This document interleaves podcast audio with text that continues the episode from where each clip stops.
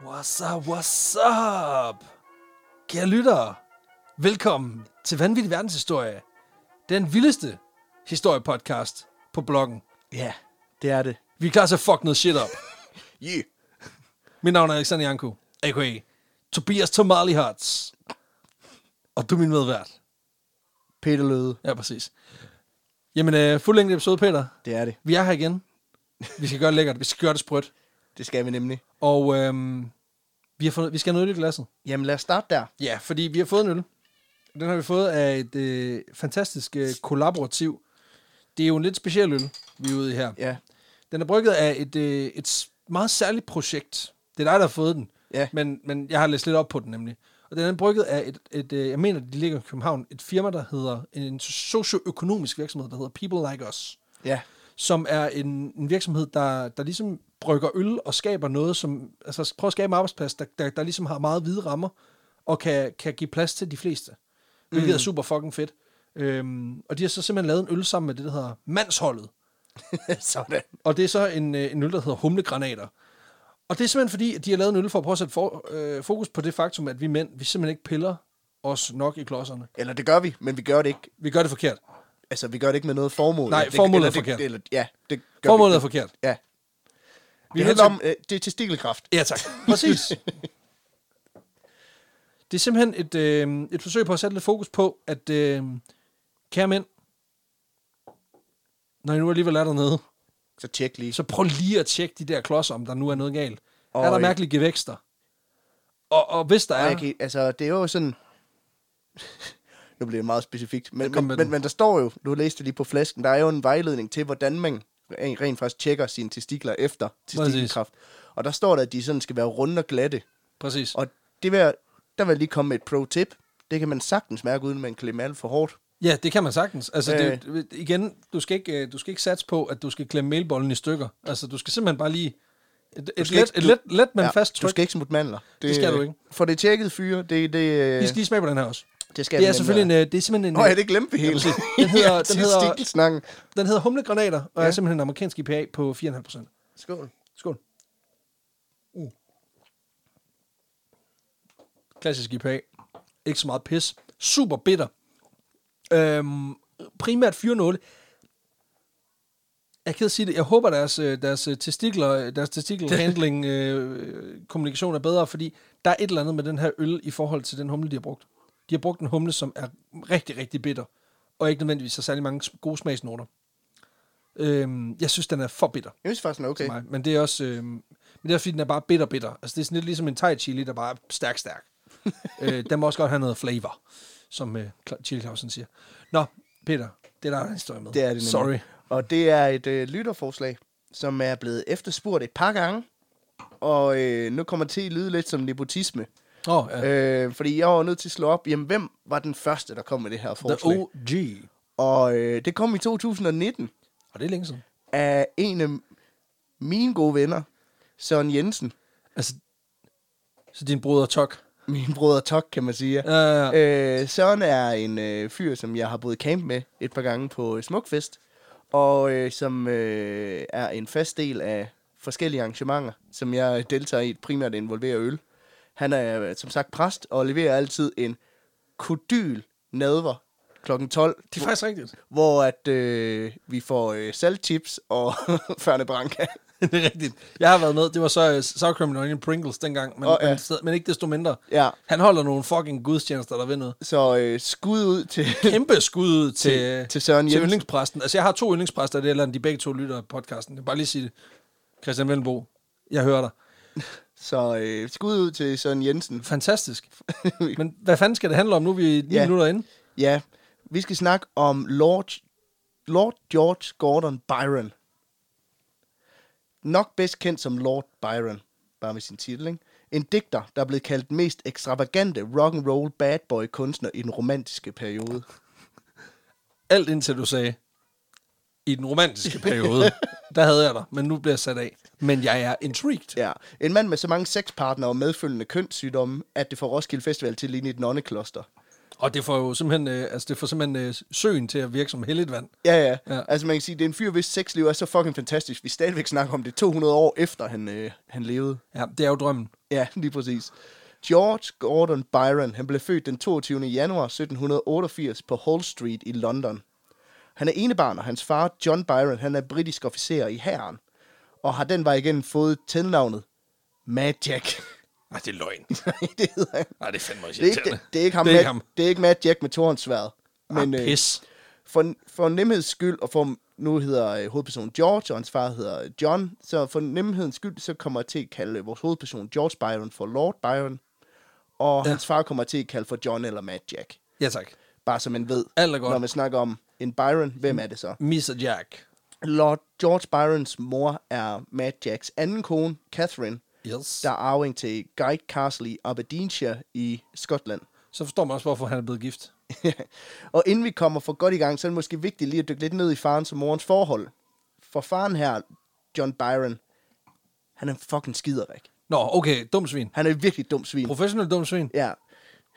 ja, det kan man godt sige, fordi nu sagde jeg, at det er hans anden kone. Ja. Og det skyldes jo sjovt nok, at han har været gift en gang før. Ja. Nogle år forinden, der var han nemlig gift med en kvinde ved navn Amelia Osborne, der var mayonnaise af Camerton. Hvad var hun? mayonnaise. Ikke mayonnaise. Nå, altså, kvinde, altså majorfrue. øh, nej, mar- marionesse hedder det. Nå, okay. Ja. Okay, fair nok. Af, af Camerton. Okay, skide godt. Jamen, Ja, hendes far var remoulade. og min morfar, han er søstermand. Jeg ved, mm. jeg, jeg, hvad bærer næstos? Men det ægteskab, det var faktisk lidt en skandale på det tidspunkt, fordi faren her, Matt Jack Byron og Amelia, de fandt sammen, da øh, Emilia hun var gift med en anden. Uha. Øh, så Amelia hun ender simpelthen med at blive skilt fra sin mand, og bliver så gift med John Matt Jack Byron to uger efter den her skilsmisse. Det er den noget gået fucking igennem. lort. Det er noget fucking lort. Jeg skulle lige sige, i starten af 1700-tallet, der gør du ikke sådan noget der. ja.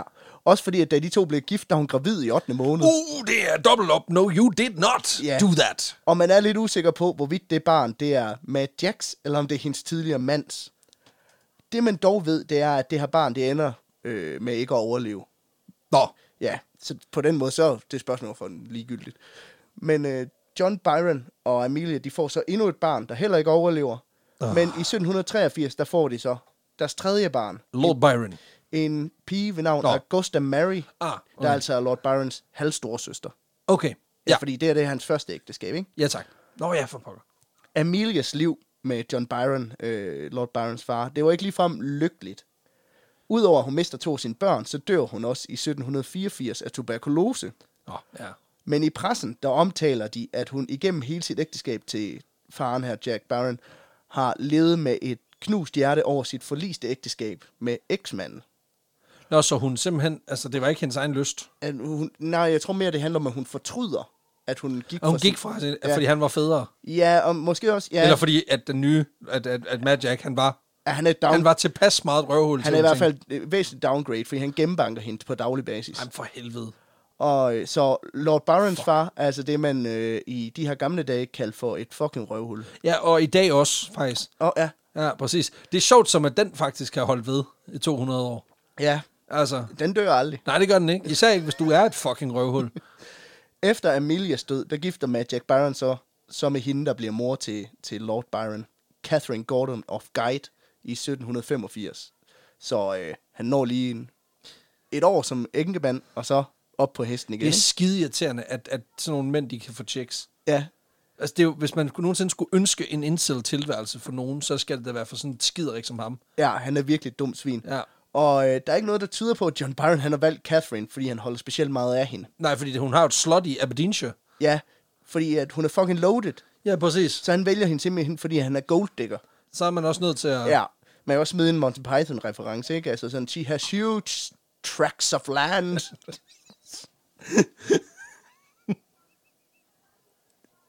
Og det er rigtigt. øhm, For... Er det ikke det nok? ja, men for at faren her, han kan få et del i sin nye kones arv og goder, så påtager han sig så hendes efternavn, Gordon, og omtaler på bryllupsdagen som selv som Lord John Byron Gordon of Guide, selvom han formelt ikke er Lord af noget som Noget som helst. helst. Nej, han er ikke udråbt. Der er ja. Ja. ikke noget. Og for at gøre det endnu værre, så er han på det her tidspunkt, hvor han bliver gift med moren, så forgældet, at øh, Da de bliver gift, der tvinger han hende til at sælge store dele af hendes landområder, så han kan betale sin gæld af. Og inden for to år, der har han brugt hele hendes formue på 23.500 pund. Det, der svarer til 4,3 millioner pund nu om dagen. Så det er små f- 40, 38-40 millioner. Ja, det har han så brugt inden for to år. Okay, På altså at betale det får sin jo gæld King af. of Chaffs til at virke sådan, Ja, altså det er som sådan en penny pincher. ja. ja det er på lige at betale sin egen gæld af, og du ved, så sløser han noget af det væk, og så snoller Men jeg, han har, lidt så, og sådan jeg, noget. jeg må ærligt indrømme, hvad fuck er det, de har skulle bruge penge på dengang? Altså, hvad, der har været så fucking dyrt?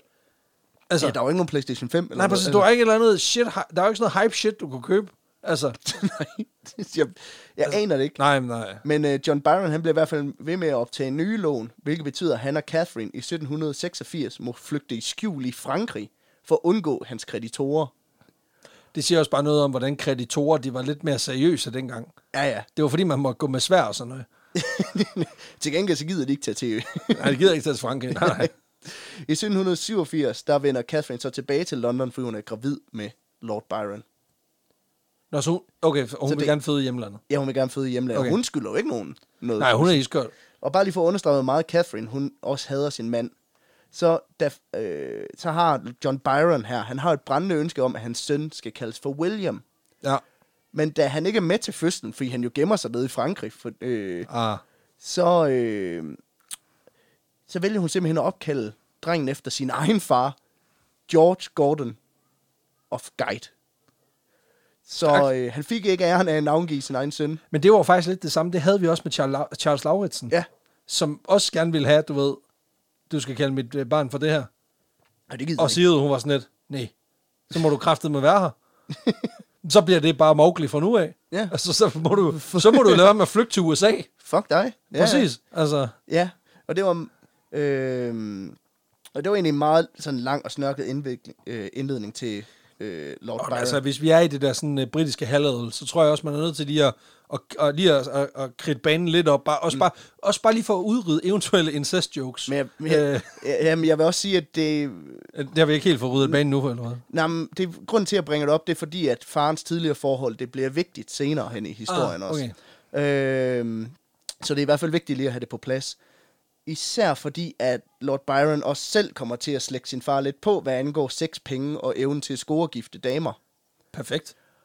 Men mens faren John her, han stadigvæk gemmer sig for kreditorerne i Frankrig i et move, der får samtlige deltagere i luksusfælden til at tænke, dream, så, øh, så flytter Catherine altså tilbage til Aberdeenshire i øh, Skotland i øh, 1790, hvor På de sønnen, der 10 gange 10 meter, hun ikke har solgt. ja, hvor sønnen så kommer til at vokse op. Okay. Øh, kort tid efter, så joiner faren dem. Okay. Men der, det er ikke længe, at de når at være genforenet, før de simpelthen vælger at blive separeret. Fordi hans far er et motherfucking røvhul. en fucking dick. Nok, ja, til dels fordi han er en dick, til dels fordi han har affærer til højre og venstre, og nok også fordi hun ikke har flere penge, som han kan pumpe ud af hende. Nej, altså, der er ikke noget for ham i at blive hængende. Nej, det er det. Fordi han er, nu er han bare fanget i Skotland. Ja, ja. Ja. Da forældrene går fra hinanden, så er moren relativt emotionelt ustabil, har voldsomme humørsvingninger, og det skyldes nok højst sandsynligt de konstante bekymringer, som Johns usømmelige øh, omgang med penge har skabt for parret. ja, men også fordi han formentlig også banker hende. Ja, det gør han Altså- højst sandsynligt også. Ja, hva- altså, det ville være mærkeligt, at han var stoppet der. altså, ej, det kan jeg godt se, det var fandme en dårlig idé. ja, præcis. Nu har jeg gjort det hver dag i 10 år. Jeg kan godt se. Men det, ja, det med pengene, det stopper jeg fandme ikke ja, med. præcis, fordi altså, du må jo- altså, en last ad gangen. Ja. ja. Jeg kan godt være et røvhul, så står det røvhul er jeg heller ikke. Øh, men s- øh, selvom hun, de er blevet separeret, så har hun alligevel også forgældet sig for at kunne låne ham penge. Og det er også lort. Så øh, hun sidder jo lige pludselig i et dybt gældshul her. Ja, altså efter ringer det. 1, 2, 3 kredit og skal bede om det hele. Men i 1791, efter den her separation, der rejser faren John Byron så til Frankrig, hvor han dør af tuberkulose senere på året. Nå. Og der vil jeg bare lige sige, good riddance. Sådan. Fucking røvhul. Hvil, Ja, så- hvil i støj. Og det er også, det er også den ultimative øh, salu- øh, salut. For i hvil i støj. Må der være soundboxe på din grav, dit svin. Præcis.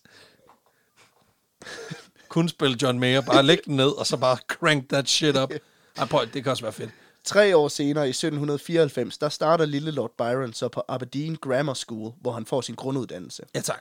Og George og moren, de har sådan et relativt kompliceret forhold. Yes. Fordi Catherine, hun har som sagt de her humørsvingninger. Så det ene øjeblik, der storforkæler hun drengen, mens hun det næste øjeblik irriterer eller mobber ham. Ja, fordi hun er sådan lidt, "Ej, du skal også lige have nogle nye bukser. Ej, du skal også lige have en ny skoletask. Dagen efter, der bliver jo slet ikke råd til alle de ting, for jeg er jo dybt forgæret jo. Ja, Ej, de lille svin, så manipulerede du dem bare ligesom din far. Hvad fanden laver du? Puh, du slægter ham på. præcis. Hvad fanden bilder du dig ind? Ja, præcis. Din lille seksårige dreng. Nu skal du simpelthen holde op med alle de der usynlige ting, du gør med dine øjne. Jeg kan godt se det. Jeg kan ja. godt se med det højre øjenbryn der. Det var ligesom din far. Ja. Du ligner Ja, ham. det er fordi, ja, det, ja, because of genetics, you fuck. altså, hvad fanden vil du have? Ja, men noget af det, hun faktisk mobber ham med, det er, at øh, Byron han er født med en deform højre fod. Okay, o- okay, Ja. ja. you ableist asshole. Han, øh, mange mener, at det, han har haft, det er en klumpfod. Ja. Og den kan hun altså godt lide, lige at bringe op en gang imellem. Blandt andet kalder hun ham for en lam møgeunge. Okay, slap af.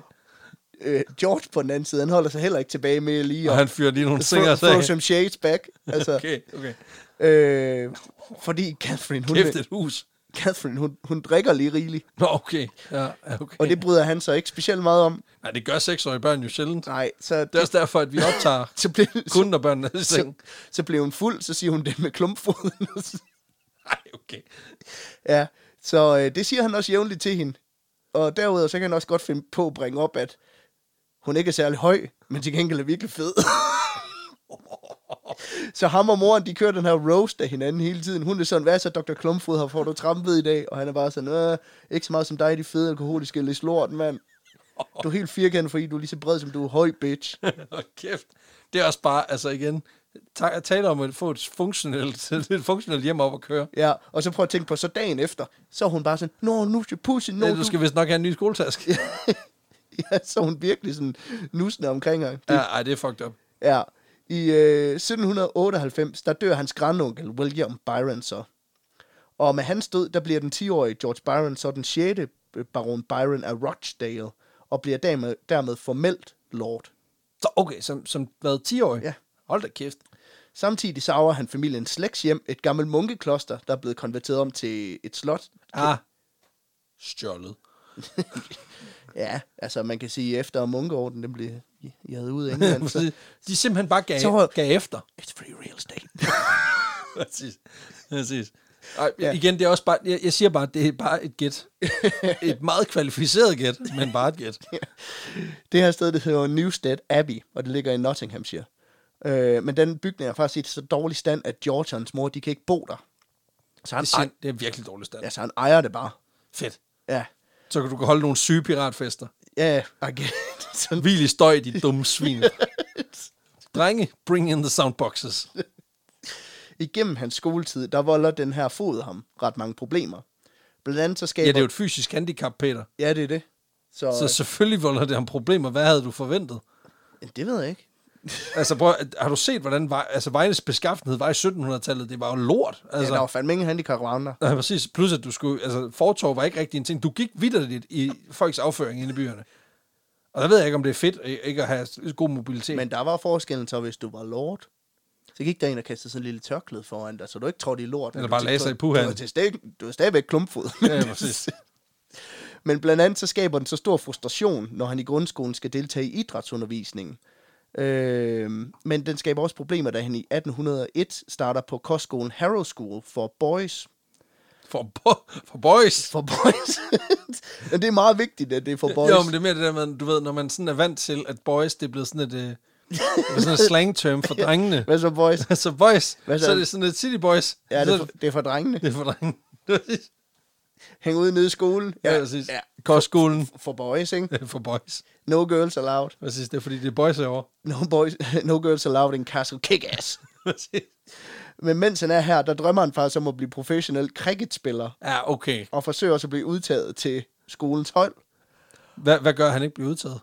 Jamen, øh, angiveligt har det ikke så meget med hans klumpfod at gøre. Nej, han, hvis Men- men, det kriger, han så... Nå, men han, der står til gengæld, at han bliver husket på skolen som en middelmodig studerende og en endnu værre cricketspiller. Okay, singers! De der blå bøger, ikke også? ja, Det er en ond ting. ja, Tænk sig, at man, at man fornedrer sig til... En ting er, at du slår på det akademiske, det er lort. Men du også lige tænker, ved du hvad, men han er jo... Han er jo elendig sportslig. Formentlig fordi han er handicappet. men det driller vi også rigtig, rigtig meget med til gengæld. Ja, vi tævede ham jo. Så sender vi ham hjem til mor en gang imellem, så driller hun ham også lige lidt. Præcis. Vi giver, ham lige, vi giver lige hende en seddel med ugens bedste sanger, som han lige, hun lige kan fyre af derhjemme. Ja, for når han ikke er på skolen, så, øh, som jo er en kostskole, så, øh, så bor han hjemme hos sin mor i Nottinghamshire. Og derudover, så blander hans mor sig faktisk generelt ret meget i hans skolegang. Fedt. Øh, flere gange så vælger hun at hive ham ud af skolen for at beholde ham hjemme, ud af sådan en form for misforstået omsorg, med at det er bedre at have ham hjemme. End Så mobber de dig ikke så meget op i skolen. Ja, yeah, I guess. Nu ved du, hvad der kommer. ja. Mor har kigget dybt i ginflasken. Det betyder til gengæld også, at han bliver totalt udisciplineret og halter voldsomt bagefter med sine studier.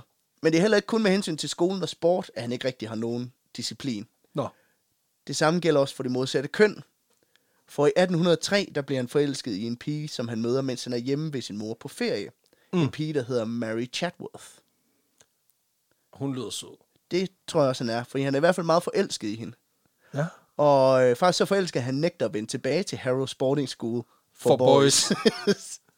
da, øh, da sommerferien er over. Og hans mor, hun bakker egentlig op om den beslutning, for som hun siger, Nå, er du blevet stormende forelsket i en random pige herhjemme? ja, Jeg tænker, det er en god idé, du bliver hjemme. ja, ja, hun, hun siger faktisk direkte, alt hvad drengen kan, det er at elske. Desperat forelske sig. Everybody's got their talent. Everybody's good at something. Ja, og George selv, han beskriver senere, at Mary Chavworth her øh, var den første gang, han oplevede seksuel lyst, og en kvinde, der havde en, og at hun var en kvinde, der havde direkte indvirkning på hans seksuelle opvågnen. Så hun, er simpelthen, hun har åbnet døren. Ja, og man kan måske godt sige, "She- she let a monster out of the cage. Åh oh, nej, okay. Øh, han vender dog alligevel tilbage til skolen i januar 1804. Nok fordi forhold til Mary, som så mange andre teenageforhold, ikke holdt særlig længe. Vi ved jo alle sammen, hvis man ikke nåede at blive gift på Arto, så var det dødsdømt fra start, ikke? Åh ja, for fanden, gift på Arto. Det var alligevel også sindssygt. Ja, det var det gamle Facebook-forhold. Jeg tror faktisk, jeg havde engang en kæreste i 14 dage, som jeg aldrig har, som jeg har mødt en gang. Altså, som vidderligt mødt en gang. I Djurs Sommerland. Stærkt. Og så var det sådan, skal vi ikke være kærester? Altså, som I mødte hende, udvekslede information, mødte hinanden på Arto, blev netkærester, så blev rigtige kærester, og så slog vi op efter 14 dage, fordi du ved, vi ser jo aldrig hinanden. Nej, du prioriterer mig ikke. Det gjorde vi heller ikke før. Hvad fanden? Der er jo ikke noget, der ændrer sig for helvede. Præcis. Du vidste, hvad du gik ind til. Ja, det var faktisk ret mærkeligt. Ja, det var en anden, øh, det var en anden tid. Ja, men da han vender tilbage til den her skole for boys, der øh, blev han gode venner med en anden ung boy ved navn John Fitzgibbon, der er anden Earl af Clare. Åh, oh, fedt, mand. Ja, så det er virkelig nogle fucking fancy typer, han går Ja, sammen med. præcis. John her, han er fire år yngre end Byron, og hvis Mary var centrum for øh, Lord Byronsens seksuelle opvågen, så kan man nok godt sige, at det er John, der gør, at Lord Byron opdager, at mænd også kan et eller andet. Så han er den dejligste boy. Han er den dejligste boy. Øh, det er selvfølgelig lidt svært at tolke på seksualiteten på en mand, der levede for 200 år siden, i en tid, hvor det at tænde på sit eget køn ofte resulterede i, at øh, der virkelig også blev tændt op under dig i form af et bål. øh, men om ikke andet, så er der rigtig mange historikere, der har spekuleret i hans seksualitet, og rigtig, rigtig mange er nået frem til, at han er biseksuel, eller bare biseksuel. Jeg kan godt lide tanken om, at der har siddet en eller anden historiker på, på Cambridge, læst gamle førstehåndskilder igennem, og bare sådan lige drukket en kop kaffe og været sådan lidt, he's bi. ja, men det kom, vi kommer først til det. Det var, Fordi- det var lige 80.000 pund om året lige der. vi kommer lidt ind på det. Fordi Byron, han har nok haft en bromance kørende med ham og George Fitzgibbon, som er lidt mere passioneret, end man normalt ser. Ikke? Fordi selvom Byron, han omtaler dem som venner, så beskriver han også, hvordan han elsker Fitzgibbon at infinitum, altså for evigt og altid. Det er også en teenage-agtig ting at sige. Ja. Han skriver også senere i sine erindringer, at mange af hans venskaber med fyre på det her tidspunkt ikke så meget er venskaber, som de er passionerede forhold. Hold da op. Og jeg ved, jeg har haft mange gode, rigtig gode venner. Ikke så gode Jeg har venner. aldrig været passioneret forhold, det vil jeg sige. Nej. Senere hen, der skriver han også et langt digt, der hedder Childish Recollections, hvor han netop tænker tilbage på sin tid på Harrows. Og i ordlyden i det digt, der ligger altså en tydelig seksuel passion for Fitzgibbon og nogle af hans andre skolekammerater på den her School for Boys. Altså, The Boys. Ja, The Boys. Han har... Derudover så har man også fundet breve, som man skriver til en anden klassekammerat, øh, John Thomas Claridge, som er meget romantisk i deres sprog. Og det er altså alt det, der har fået folk, øh, nogle af de her historikere, til at konkludere, that's pretty gay. Så, Det er simpelthen, de Så har er- simpelthen flået statskassen for... ja, så han er nok biseksuel, når han skriver, han gerne vil være kærester med en mand jo, og en pige. Så hvis ikke en konklusion at nå frem til. Det blev jo lige 80.000 pund. Ja. Super. Og igen, det er jo sådan svært med historik øh, personers seksualitet at vurdere på bagkant. For mig er det jo noget, der ligger mellem linjerne, og hvis man er biseksuel, hvilket jeg også synes, det tyder gevaldigt på, så er det jo også noget, man i høj grad gerne vil skjule. Øhm, På det her tidspunkt. Ja. Øhm, så det giver også mening, at man bevidst prøver at frame det hele som en meget stærk bromance frem for en romance, ikke? Jo, jo. Han siger ikke så meget, jeg har lyst til at kysse dig, John. Det er mere sådan noget, prøv at høre, hvis vi skulle gøre det til en dag til en fest, så, så, kan, Så ting så, sker. siger, så siger jeg ikke nej, Shit happens. men no homo. Øh, Øh. Okay. øh, det er også i den her periode, han udgiver sin allerførste digte. Og det skal lige siges, at det er ikke sådan nogle korte digte. Han kører, Det er sådan nogle, de der lange, og det er sådan, nogle, det er sådan noget roma, altså romandigte. ja. Okay. Altså, det er sådan noget, jeg forestiller bog Harry Potter 5, bare hvor hele pisset er på vers. Og det er lort. Ja, Altså, Så kom han, Voldemort. Det var noget værre lort. ja, jeg har det st- Harry var ikke klar, så han fik ondt i sit ar. Hold kæft, mand. Ah, det er forfærdeligt, det der. Nej, jeg, jeg, jeg har det generelt svært med, med, med sådan, altså også sådan nogle lange, lange digte ja. Ja. generelt. Di- Digte generelt. er Jeg, jeg er ikke, altså, men, og det igen, jeg ved ikke, om man kan se det på mig. Jeg er ikke en fin kulturens mand på den, lige på den konto. Det vil jeg også sige, det er jeg heller ikke. Der er jeg så mere til en abe, der maler. Der er jeg mere til en god Pierre Bresso, må jeg lige sige. Ja, Ja, det kan sgu, det kan, men det kan til gengæld også få smilbåndet til at stramme helt op, vil jeg sige. men det er faktisk en ven af familien, en der hedder Elizabeth Pickett, og hendes bror John, der opfordrer ham til at udgive noget af det, som han har skrevet. Og et af de digte, der blev udgivet, det er et digt, der hedder To Mary, der handler om hans kærlighed til hende her Mary Chadworth. Og det digt, det er så seksuelt og vulgært, mener offentligheden, at den lokale præst simpelthen får trukket digt- digtet tilbage og brændt det. Hold da kæft. Og jeg kan godt sige, at det er spicy, for lad mig lige prøve at læse noget af det. Ja, det kom er med det. udgivet senere, ikke? Lad mig lige prøve at læse lidt fra øh, vers 4. Kom med det. No more that bosom heaves for me. On it another man seeks repose. Another riot on it snows. Our bonds are broken. Both are free. Det er meget lideligt. Det er meget lederligt. Altså, jeg tolker det lidt som om, der er noget sæd indenom. og en røv, der går op og ned. Det, det er boing, boing, hele røven går op og ned bare den gang. Der, der, der, er nogen, der, har, der er nogen, der har lagt nogle, nogle ræb, og så, er ja. Ja. der blevet, øh, så bliver der, så bliver der altså twerket. Der er folk, der sidder nu om der og siger sådan, prøv at høre suspekt. Jeg tænker, man kan tillade sig at skrive det. Tænk sig. Ja. Har du hørt den der på, på? Ja, det, det, har jeg. det er 200 år Byron siden. did it first. Ja, præcis. altså igen, jeg har jo intet, altså, jeg har jo intet problem i, hvis, øh, hvis By D og, og, altså, og Klamfyr og alle de andre, de ligesom gik, og de gik i studiet, så begyndte de at fortolke romantiske, altså romantiske digte på en virkelig klam måde. altså hvis de bare lagde deres Albertslund shit ned over det der, det ville være fint. Ja, ja. Giv mig en hel plade. Og der var ingen, der ville blive skuffet. Nej, overhovedet ikke, fordi de ville bare tænke, hold da op, det er lige så lyderligt, som det plejer at være. Ja, det er Jo, jo, kraftigt. Du skulle huske på, det er jo en, det er jo en britisk adelsmand i 1700-tallet. Frækt. Senere i 1805, der starter Lord Byron så på Trinity College i Cambridge. ja, tak. Og da han starter her, så skal han jo indlogeres på et dorm, hvor han skal bo. eller Yes. Kollegie. Øh, og som man nok ved, så er der nogle husregler, når man bor på kollegie. Langt de fleste steder, så er det jo sådan noget med, at der skal være stille kl. 22. Øh, du skal melde fester 14 dage i forvejen, og du må ikke have en hund. Øh, og sådan er det faktisk også her, pretty much. Øh, for da han flytter ind, der får han at vide, at han ikke må have en hund eller andre kæledyr. Og det skuffer ham en lille bitte smule, for Byron, han har en kæmpe kærlighed til dyr, og har på det her tidspunkt en Newfoundlander ved navn Boatswain. Altså, Som er fucking fedt hundenavn. jeg skulle lige sige, det er top, top 4 hundenavne. Ja, men Boatswain, han må altså ikke komme med på college. Det er altså også en stor hund, en Ja. Newfoundlander. Det er det. Øh, men der kan man sige, at den løsning, han finder, den, den er ikke... Altså, Altså, han får, ja, ja, den ikke, rent han, ren, rent pladsmæssigt, så er det ikke nogen god løsning. han får den ikke indskrevet, vel? Nej, ikke. Okay, så- Nej, fordi han er sådan, det er kraftet med for ringe, men ikke mod kæledyr. Ja. Og så i stedet så prøver han at undgå reglerne, så sender han sig ned og tænker, okay, kæledyr. Hvad er kæledyr? Det er jo sådan noget, det er hund, det er kat, det er hamster, kanin. Præcis. Ved du, hvad der ikke er et fucking kæledyr? Nej. En motherfucking bjørn. Han skaffer sig en tam bjørn, som han tager med på college. Nå, men det er jo en predator, jo. Øhm, prøv at høre, det er jo en... Det er en brumbjørn jo. Ja, Ja, øh, det. det- det er jo psykopat farligt. du, må, du må ikke kæledyr. Jeg kæler fandme heller ikke mænd, det kan jeg Prøv love at høre, dig. prøv at høre, der er en grund til, at jeg har fået lavet en smedjernsport midt i, mit, i min dorm. Altså, den fløj jo armen af dig, hvis du går derind. Det det er fandme ikke et kæledyr, det er et rovdyr. Du. Det er, rovdyr. det er bare fucking rovdyr, altså. Ja. Prøv at se de lapper der. Altså, det, er også, det er også den ultimative undskyldning, ikke? Altså, min bjørn har spist min, mit matematikarbejde. Hvorfor gjorde du ikke noget? Jamen, prøv- Det er en bjørn, for helvede. Den er 600 kilo, den stod vidderligt og growlede for hårdt af mig og sagde, du giver mig det matematikarbejde. Boatswain, ham kan jeg vinde over. Det er jo ham, skulle I bare have Præcis. I skulle bare have lavet ham ind. Det er jo jeres egen skyld. Det er jo jeres egen sokratiske øh, huller i lovgivningen her, der, der gør, at jeg bliver nødt til at tænke uden for kassen. Og den kasse indeholder så åbenbart en bjørn. Det kan jeg altså ikke, det kan jeg jo ikke stå Også fordi til man ansvar ved for. bare, at kollegieværelset, de er ikke så store, så Nej, Ej, han er præcis. bare en bjørn over i hjørnet, der... Der er så linket. Ja, ja, det forhåbentlig. håber jeg.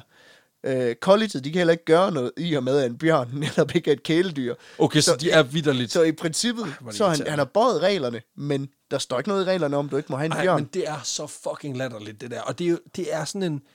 Og det, amerikanere har jo taget det til sig. Det der med, at hvis ikke det står præcis nedfældet i Ja. ja. lovgivningen, som det er her, så gælder det ikke. Så må jeg, så må jeg lave... Så er det et loophole. Ja, ja. Og det er sådan, der er vi jo hø- trods alt lidt skarpere herhjemme i at sige, ja, der kan godt være, der står, du ikke må gøre det her. Men lad nu være med at være en fucking idiot. altså, du kan sgu da selv regne det ud. Altså, jeg vil også sige, i, i vores kontrakt derhjemme, der, vi må heller ikke have, have nogen form for dyr, men der står der faktisk direkte, at der i lejligheden ikke må være nogen form for dyr. Det betyder så også, hver gang der flyver en vips ind, så er det sådan, for helvede, du skal ud igen, nu må ikke, Ellers bliver jeg smidt ud. du må ikke være her. Det er der også har... lidt svært med alle de støvmider, I har. Ja, sådan er det. Det er det reneste hjemme i verden. Jeg har det også lidt sådan, ja, ved du hvad, der ikke er et dyr? Øh, Motherfucking, åh, oh, det, er, ja, det er faktisk et dyr, en bjørn. Øh,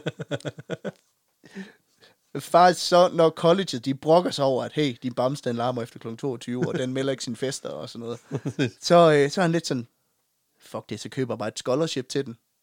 Så det gør han. Fordi han er fucking rig. Ja, Så han køber et scholarship til sin bjørn. ja selvfølgelig.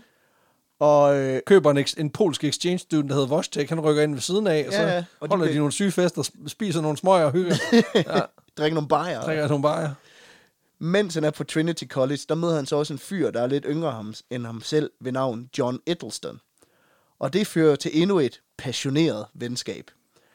Altså, siger de her mennesker, han har et passioneret forhold til, også ja til det, eller, eller er det meget ham, der har det? Jamen, det kommer vi lidt til, fordi at det er meget passioneret fra Byrons side, ikke så meget fra Edelsons, fordi at øh, der er ikke så meget, der tyder på, at han øh, havde nogen speciel interesse Han i midt- swinger ikke that way. Nej, så i modsætning til hans andre venskaber, så forbliver det et meget uligevægtigt venskab, hvor Edelston, han friendzoner ham, og Byron bare gerne vil møses. Og det er også svært. Ja, han skriver jo også mange øh, øh, digte om ham her Edelston og deres forhold. Og i 1908, efter tre, øh, tre års studier, der forlader han så Trinity College. Altså Byron. Byron. Ja. Okay. Og øh, det er altså tre år med masser af seksuelle eskapader med både øh, mænd og kvinder. Det er tre år, hvor han begynder at øh, bokse, ride på heste, ikke mindst gamble er han begyndt på. Faktisk så betyder hans gambling, han er be- blevet så dybt øh, forgældet, øh, at han stort set ikke har en mønt på lommen, da han dimitterer fra college. Og der kigger han jo på sin bjørn, som også har fået en, en, lo- en, en jurauddannelse. og Er sådan lidt, det var måske lidt en dum Det prioritering. skal du tjene ind igen, det her. Ja, præcis. Kort tid efter han er færdig på, øh, på college i 1808, der dør hans hund Boatswain så Nå, af rabies. Nå okay. Og faktisk så, fordi han elsker sin hund så meget, så øh, vælger, vælger han at, at tage hjem og passe den, på trods af, at den er pissefarlig. Ja, fordi rabies, det er jo en- en hund, der bliver psykopat. Ja, altså... Men man Froder kan, munden. altså, og alle kilder, de pointerer det der med, det er vildt, han valgte at passe en hund, på trods af, at det var mega farligt, hvor de sådan havde boet ham med en fucking bjørn. han skulle da ligeglad. Jamen, han har gamet, der står, at man ikke må have dyr indenfor, men han har haft den ude på altanen. så, Ja, og den flyttede selv ind, det er ikke ham, der inviterede den. nej præcis, den blev løftet ind med en kran, Ja. som den selv havde betalt. Men efter den her hund er død, Ja, der får han så bygget et monument til den ved Newstead Abbey. Og han skriver ind i sit testamente, at når han dør, så vil han begraves sammen med Boatswain. fuck mand, den hund der har bare haft det fedt. Ja, i 1808, der skriver han så også digtet Epitaph to a Dog. Og det er et af hans mest kendte digte. Ja, selvfølgelig, Øh, fordi det fra- er fra- dedikeret til en hund. Fra tiden, inden han bliver kendt. Øhm, men det her monument og den her store begravelse, som hunden den får, det betyder så også, at han bare bliver endnu mere forgældet. Det er også det sygeste at tage kviklån igen. Du ringer til, du ringer til 123 kredit, og så siger du, prøv her, jeg skal have 40.000, og det er nu. Hvorfor? Det er, fordi jeg skal købe en uren til min hund. Ja. De er sådan lidt, Og, en- og, nej, det skal jeg jo kraftedeme og ikke. et monument. Ja, jeg skal jo have bygget en obelisk til en hund. Og så skal jeg øh, betale... Bare, bare rolig, jeg skal også selv begraves. Der. Ja, præcis, det, er ikke, der- altså det, det er sådan set ikke en udgift så meget, som at det bare er en, en investering i fremtiden. Men det kommer vi også lidt ind på senere Shit, først. mand. I øh, 1807, mens han stadig går på pol- college, der udgiver han så også sin digtsamling Hours of Idleness, øh, som egentlig er en opsamling af nogle tidligere digte plus som new shit. Nogle Hans, nye great, hits. hans greatest hits med et par nye bangers. Ja, ja. ja. Og øh, den bliver sad midt over af anmelderne. Nå for helvede. Blandt andet i en anmeldelse i Edinburgh Review, som er virkelig, virkelig hård ved ham. Kalder den talentløs blandt andet. Hold da op. Og den anmeldelse, den er så ydmygende og så pinlig, at den pisser Byron gevaldigt af. Så for helvede. Så meget, at han vælger at skrive et satirisk digt i 1909, kaldt English Bards and Scotch Reviewers, som udelukkende kommer til verden ud af had for den her anmeldelse. Okay, det er også hardcore nok, at man sådan lige siger... "Vel-" Men, men det kan også noget, når kunstnere de ligesom indlemmer sig på at, at, at udviske den der sådan kunstner anmelder resten af mm. verden-agtige ting. Ja, Der er, nu er der beef. ja, fordi den her satire, som jeg forstår det, det er kort sagt en heltefortælling, hvor der er to helte, der drager ud for at slagte den gamle poesis tilhængere. Som blandt andet er redaktøren på ham her Edinburgh Review, Tilfældigvis. Øh, mens de her helte, de samtidig redder den nye revolutionerende po- poesis helte mm. og forbilleder, som en form for roast af boomerne. Og det får Byron så udgivet anonymt, hvor han virkelig får saget anmelderne midt over og givet tilbage af, øh, af den samme skuffe, ikke? Men der går ikke længe, før anmelderne godt kan regne ud, Hvem kan det måtte være? at det er nok ham, der står bag, ikke? Fordi hvem kunne have en interesse i at være en bitter, i en bitter fuck? Ja. Ja. Man kan så også sige, det, den her kritik, den støder så mange af anmelderne. Nå, så de bliver også... Ja, de bliver Ej, Ej, simpelthen okay. okay. forret, føler sig forurettet af det her. Åh oh, nej dog. Så mange af dem, de vælger at udfordre Byron til en duel. Altså som i på s- svær og våben? Ja. Nå, okay. Øh, men det fører aldrig rigtigt til mere end en udfordring. Nå, men det er vel også, der var også bare noget grundlæggende modsigende i, at hvis jeg ripper dig et nyt røvhul, fordi jeg synes, din faglighed er lort, Ja, ja. og, og du, du så gør det samme ved mig, så er det bare, Angard! og du så bliver fornærmet over det. Altså, jamen, øh, så igen, altså, jeg hørte en, en podcast øh, tidligere i dag, hvor der også var en, der agiterede for, at det var, det var nederen, at folk de var efter anmeldere, hvor det er sådan lidt, jo, men, men altså, det er folk, ja. Ja. der professionelt mener noget, og jo, jeg kan sagtens se, at der er en faglighed, en faglig kompetence bag, som man bør respektere, men der ligger vel også stadigvæk noget i, at man kan godt, hvis, især hvis det bliver sådan noget personangreb-agtigt noget, som der er jo flere anmelder i Danmark, som har en tendens til. Altså det der med, at man lige mellem linjerne ja. Ja. lige får sagt, i øvrigt så synes jeg, Lana Del Rey, hun er en kæmpe kont. Altså sådan ja. Ja. et eller andet sindssygt, hvor man sådan tænker, det var jo ikke nødvendigt. Nej, altså nej. du kan jo godt udfordre hende på hendes faglighed og Til sige, gengæld god koncert, fire stjerner. Ja, ja præcis. Nå, nej, men, altså, men, men typisk i de der sådan rigtig lortede anmeldelser, hvor, man, hvor det er sådan en, to stjerner, ikke? det er jo meget sjældent, at der ikke også er et eller andet med, at jamen, han eller hende må jo være forstyrret, eller et eller andet, hvor ja, det Ja, er sådan, det var der ikke nødvendigvis, egentlig. Ja, ja, det er helt fucked. Ja. Den dag i dag, der mener man måske også, at kritikken, som Byron modtog for den her dæksamling, måske var lidt hård, Nå, virkelig? men berettiget. Nå, okay. Okay. Altså, Altså, øh, at den var måske hård i tonen, men, men, det, men men han var talentløs. jamen, det er ikke nogen særlig god digtsamling, Nej, Nej, mener okay. rigtig, rigtig mange. Okay. Det, der til gengæld er fucking godt, det er den her satire, han skrev efterfølgende Nå, til okay, så sine når han, haters. når han rent faktisk... Øh, Ja, potatoes gonna potato. fordi det er faktisk et af de mest kendte af hans værker øh, Ja. ja. den dag i dag. Og faktisk så mener man, at alt det had og indignation, som han har haft for anmelderne, faktisk har været en motivator for ham til faktisk at begynde at skrive noget ordentligt. Fordi den samme stil, det er lidt, som man fø- øh, lægger for døren det her digt, det er det, der også kommer til at gå igen i mange af hans andre mm. øh, digte. Så man mener ligesom, at den, det had, han har haft, har ført til, at han rent faktisk har fået åbnet op for sit talent. Ja, ja, ja. Jamen også fordi han har, jo- man kan sige, han har jo stadig, han har også fået noget retning, ikke? Ja, ja. Men der er ikke nogen større motivator end folk, du hader helt vildt meget. Ej, det er rigtigt. Ja. Men som jeg nævnte før, så står han jo også på det her tidspunkt og er i gæld til knæene. Yes. Og det skyldes især det, som hans mor beskriver som usømmelig omgang med penge. og der skal vi lige huske, at hun altså også skylder sig de mange penge. Ja, ja, præcis. Så det siger lidt om, hvor slemt ens overforbrug er, når fru Luksusfælden, hun står og siger, at din diverse post, den er altså også for stor. undskyld mig, har du ikke brugt 26.000 på vingummibamser sidste år? Jo, men nu er det, nu er det en dig-snak, og ikke en Ja. ja. mig-snak. Ja. Øhm, Nu, jeg fornemmer, ja, jeg kigger, vi kigger over på bjørneposten. ja præcis, Den er alt for stor. 2600 om måneden. Så er der noget hundebegravelse. Og jeg er ked af at sige det, men da vi snakkede med vores, geograf, med vores geogra- øh, grafiske departement, om vi skulle have lavet et skilt, hvor der stod hundebegravelsespost, det synes de var lidt mærkeligt. Det Mhm. har de ikke fået før. øhm, så det er bare for at sige, den, den, er, den er ikke en, en regulær post. Nej. Øh, det kan godt være, at du skal arbejde lidt på den. på det her tidspunkt, der er det øh, dog også meget almindeligt, at unge mænd, de tager på det, der hedder en grand tour.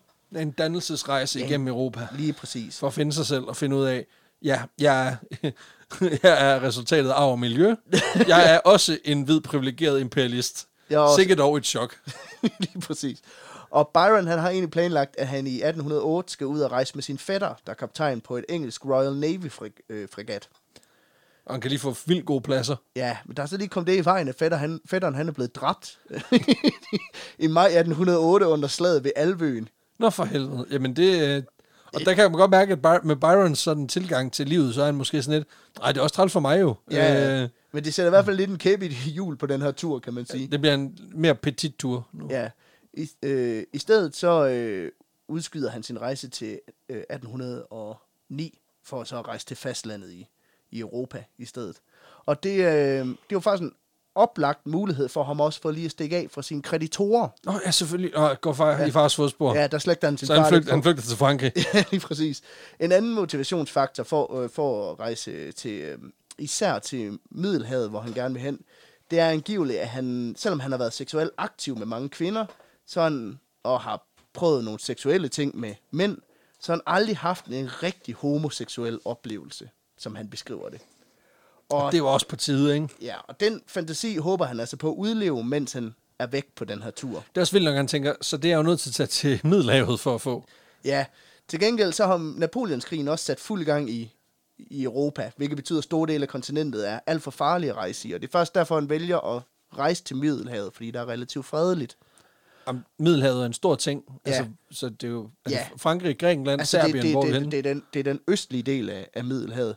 Så Okay, okay, så Grækenland, så Grækenland. Grækenland. Grækenland, Tyrkiet. Og der kan man sige, altså hvis du vil have en ho- homoseksuel oplevelse, så er, Så, så er det en, så er det en mygnos, Ja, ja, så- der kan give dig noget hygnos. så er Græ- Grækenland er ikke det værste sted at lede, kan man sige. Ej, at få sig lidt... Øh, Pikkemand. lidt, lidt god græsk agurk. og, og det er tzatziki. Lige få... ah, Okay. Samtidig så har han også en meget stor fascination af især det ottomanske rige og Persien. Og så føler han sig også tiltrukket af alt, der har med islams lærdom at gøre. fantastisk. Og Phil ved jo, at en perfekt kombi at tage på, på, på homoseksferie. altså lige høre lidt om... Så lige først til Grækenland, og så... Og så bagefter lige tage ind og høre om islams fortræ- fortræffeligheder. og der, igen, det bliver et hurtigt, sådan et, et hurtigt et jab på, på religion, men det er bare sådan... Altså, kontrasterne er for sindssyge her, ja. Ja. ikke? øh, så det er altså også noget af det, han gerne vil nå at opleve på sin rejse. Så hans tur, den starter i, faktisk i Portugal, hvorfra han skal rejse videre til Gibraltar, og så rejse til Sardinien, Malta, Grækenland, og så forhåbentlig videre til Tyrkiet. Nå, okay, så, okay, så fik du det også lige kørt lidt op, fordi når det sådan lige er rosinen i pølseenden, Ja, ja. så må vi lige se, om vi når, det, og når at få det med. Ja, ja, men det, øh, da han ankommer til Portugal, allerede der begynder han at, at lære en hel masse. for Bland, helvede. blandt andet så skriver han i et brev, at han allerede har lært sindssygt meget portugisisk, og han er meget overrasket over, hvor meget portugiserne de banner. Nå for fanden. Flere eksperter har senere peget på, at det nok skyldes, at portugiserne de, prim- de har lavet den klassiske, man laver på alle. At du primært lærer dem alle, Alle de dårlige ord. alle de dårlige ord. Store hat. Ja. Lad os sige det. Så han er mødt op i Portugal, troede han kunne flydende portugisisk, bare gået ind på en bar og sagt, for fanden i fucking helvede, skide, pis, lort, svin, bitch, rørhul, og så du cerveza på for vores.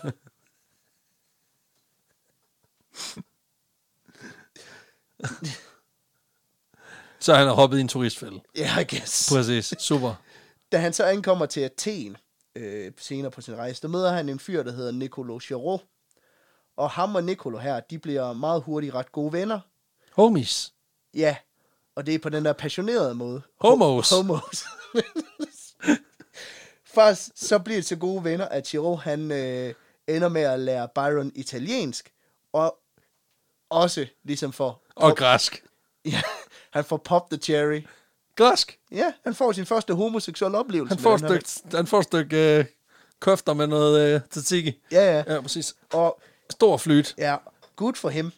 Fedt. Og, og, Skide godt. ja, og det er, der er bare lige den arbejderbej, Nå. at Byron på det her tidspunkt er 21-22 år gammel, Ja.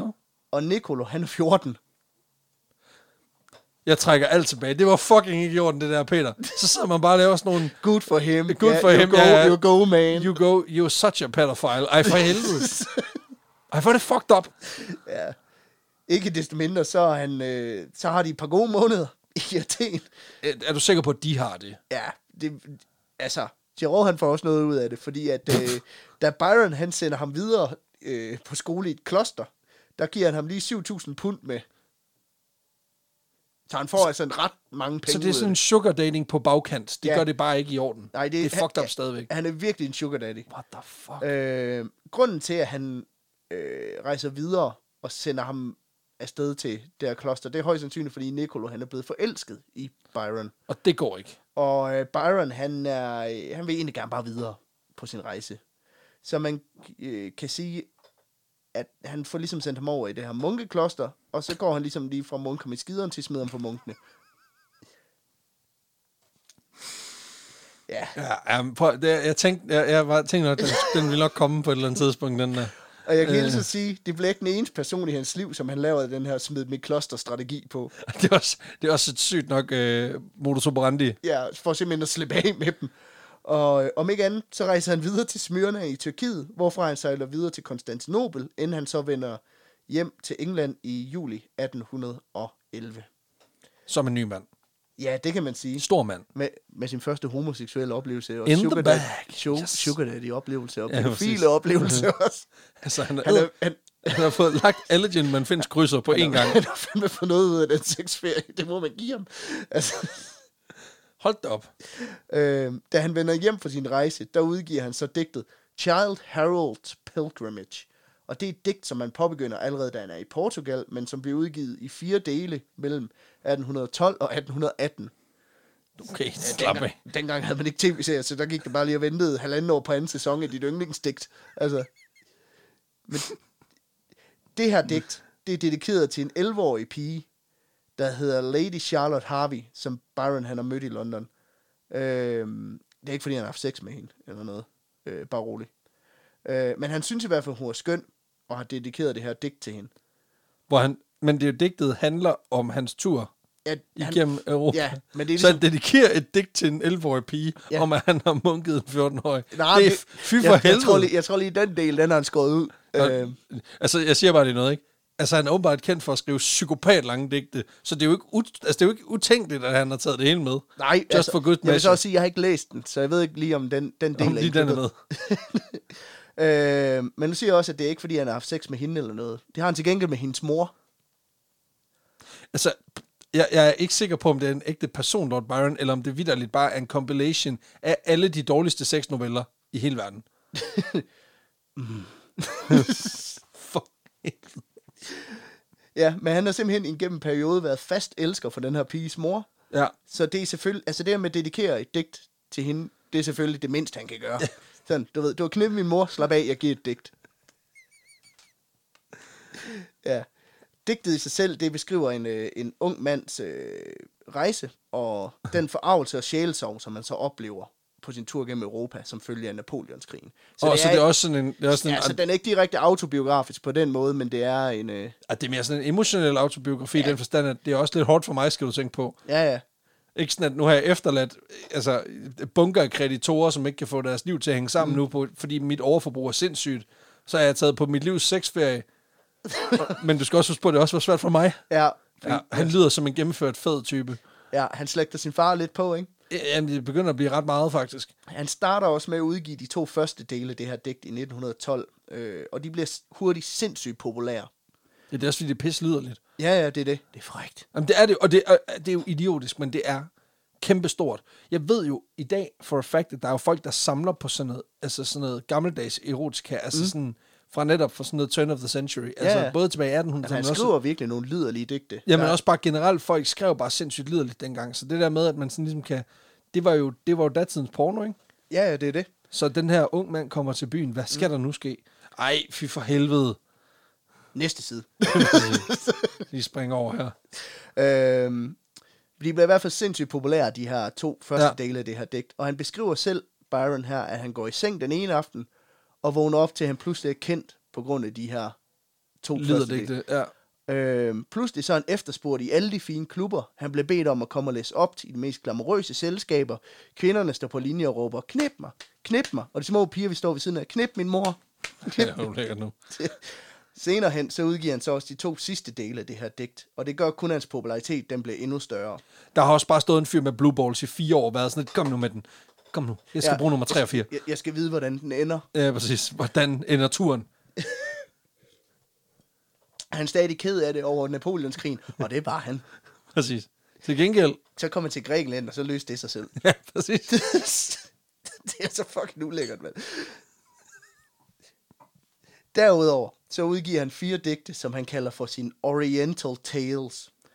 Øh, men på det her tidspunkt, der begynder han så også en affære med en fyr, der hedder Thomas More. Yes. Og det bliver senere ham, der kommer til at skrive hans biografi. Han følger ham ligesom resten af hans liv. Og så, jeg tror, de mødes, så er de seks, og så skriver de lige lidt på biografien, og så rejser han hjem igen. Ja, eller sådan- det er sindssygt work dynamic, det der. Ja, ja. Ja. Og samtidig med det, så har han så også en affære med en adelskvinde øh, ved navn Lady Carolyn Lamb, der beskriver ham som mad, bad and dangerous to know. Åh, oh, gud. Ah. Så, Jesus.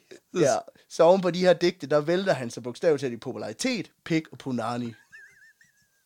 De tre P'er. Ja. Ja. De tre vigtigste P'er, lige der. Ja. Ja, Og nu er vi på Narni. ja. ja. Ja, i øh, 1813, der møder Byron nemlig for første gang i fire år sin halvsøster, Augusta. Nej. Peter, nej. Hey, hey, hey. Kig på mig. Nej. Bare nej. Det var et nej.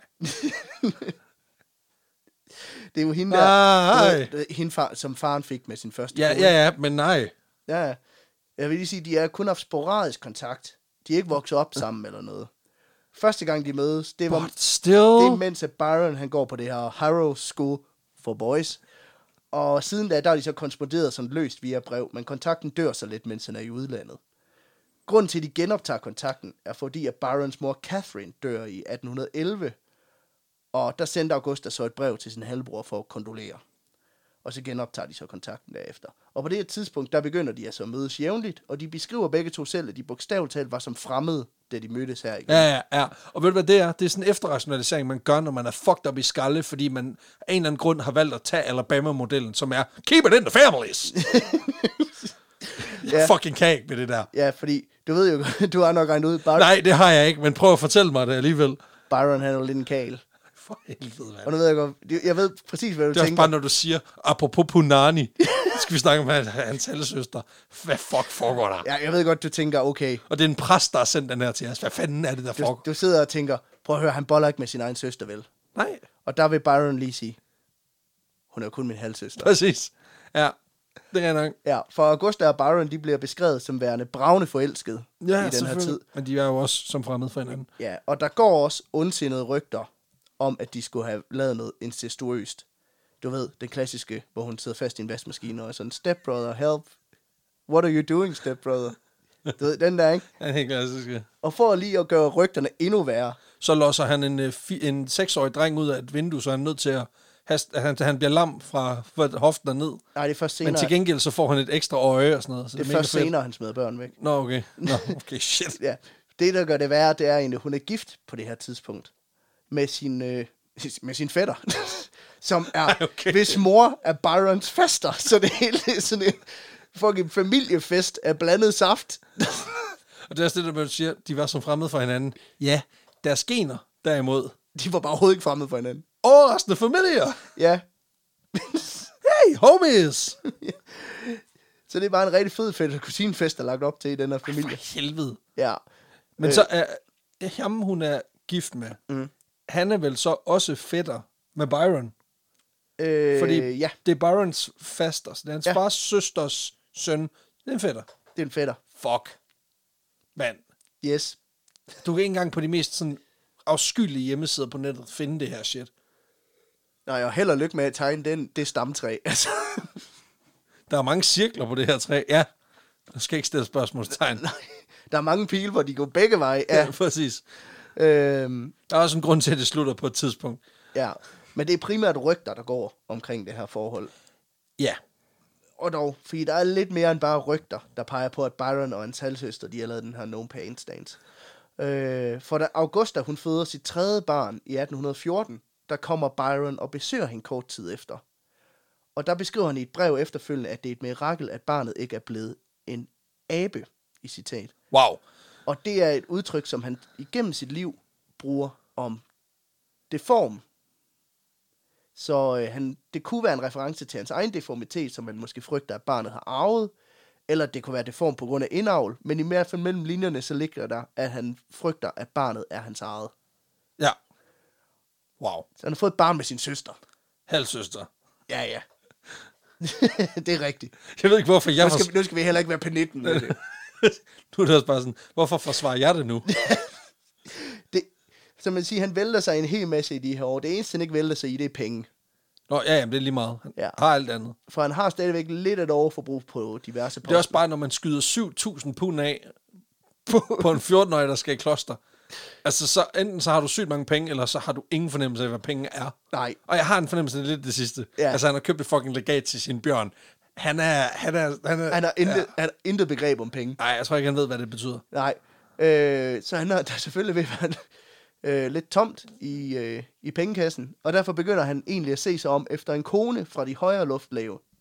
Øh, som måske også har en god mønt på lommen. Arv og miljø. Lige præcis. Hvor må han har det fra? Hende, han udser sig, det er baronessen af Wentworth, Anne Isabella Noel Milbank, der er arving, arving til en øh, stor formue fra hendes onkel. Og den 2. januar 1815, der bliver de så gift og får datteren Ada i december samme år. Hold op. Men der er knas I parforholdet. i parforholdet. Fordi, øh, bare fordi, at Lord Byron nu pludselig er blevet gift, så betyder det ikke, at han har stå- tænkt sig at, gå, og s- øh, altså at stoppe med at gå og hugge i alle mulige andre. Nej. Heller ikke sin søster, Nej, halvsøster. halvsøster. For gennem ægteskabet, der er han konta- konstant utro, og bruger jo overordentlig meget tid sammen med sin halvsøster Augusta. Og det gør hans kone dybt ulykkelig. For så blev det så slemt, at hun allerede i januar 1816, en måned efter at datteren er blevet født, og kun et år efter de er blevet gift, Ja. rejser fra ham og tager datteren med sig. Shit. Ja. Og Anne Isabella, øh, hans kone, hun er fuldstændig sikker på, at hendes mand er fuldstændig vanvittig. Fordi han er det. Ja. Arv og miljø. Og hun beskriver i et brev til en øh, veninde, at han er insane, perverse, insufferable and a liar. Og man ved jo altid, du lægger altid det værste til sidst. Så hun har ikke noget problem med at have mange kinky fætter. Men det der med, at du lige At du ikke, Er at du du- ikke fucking fortæller mig det. lemfældig omgang med sandheden. Stop det. Bare drop det. Den her skilsmisse bliver så også formelt godkendt i marts 1816. Ja. Så igen, så går han meget i sin fars fodspor med det her. Han er meget en til en, Ja. faktisk. Også fordi, at det er meget en skandale med den her skilsmisse. Ja, selvfølgelig er det det, fordi han har giftet sig for hendes penge. Ja, og Og så skrider hun fra en måned efter, at hun har født et barn. det er også det. Ja. Og øh, også, ja, det her med skilt, det er jo heller ikke så velset. Øh, det kan Nej, sagtens være, stadigvæk at dit ikke. ægteskab er lort, men så holder du ligesom ved og håber på at det der med til døden og skiller, det kommer meget hurtigt. øh, samtidig så florerer der jo de her rygter om Byron og hans halvsøster, og det er ligesom en åben hemmelighed, at han også går og stikker pikken i alt eget hul, både mænd og kvinder. Ja, yeah. Så øh, der, er- altså, der er god grobund for en ordentlig skandale her. Problemet for Byron i den her situation er også, at fordi de blev skilt så hurtigt, efter de blev gift, så har han jo ikke rigtig nået at høste frugterne. Nå, for fanden, så han har ikke engang været, nød- han har ikke været inde og tømme kontieren. Han har ikke rigtig nået at pumpe hende for penge. Nej, fordi f- det onklen har vel stadigvæk lidt og sådan noget. Altså, Ja, ja. ja det, var, det var mere et long gambit, han var ude i. det er det. Så ja. ja. nu står han fandme stadigvæk og er broke. Ah, pis. Så han er berømt, men måske ikke skide populær. Og så er han fucking fattig. Tæller på at være berygtet. Det er det. Ja. Og derfor så beslutter han sig for at sælge alle sine egen dele og forlade England i april 1816. Ja, nu går han Diogenes på den. Ja, og Be a han, motherfucking dog, man. han vender faktisk aldrig tilbage til England. Han skal ikke bede om det. Nej. Nej, fair nok. Og det betyder også, at han faktisk ikke ser sin, i hvert fald sine ægte datter øh, Nå. Igen. igen. Øhm, Øh, heller ikke den, han har med sin, øh, med sin søster, faktisk.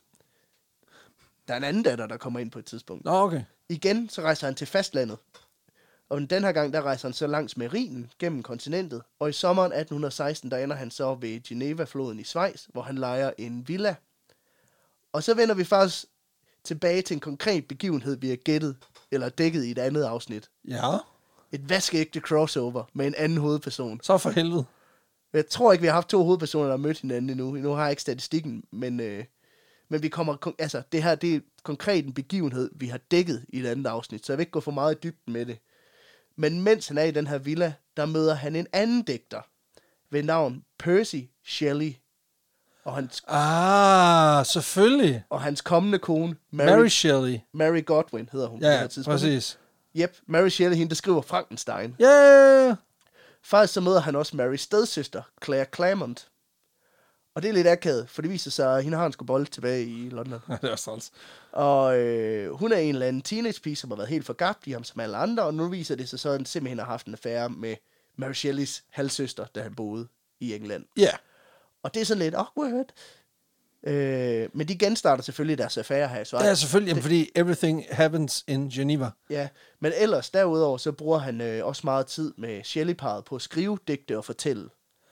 Og over tre dage i juni, så er de alle sammen fanget indendør af et silende regnvejr, og det er så her den situation, som du beskrev i vores Frankenstein-afsnit, udspiller sig. Ja, ja, ja. Nemlig, at de begynder at læse og fortælle forskellige fantastiske historier til hinanden, hvorefter de selv kaster sig ud i at digte deres egen fortællinger ud for det her.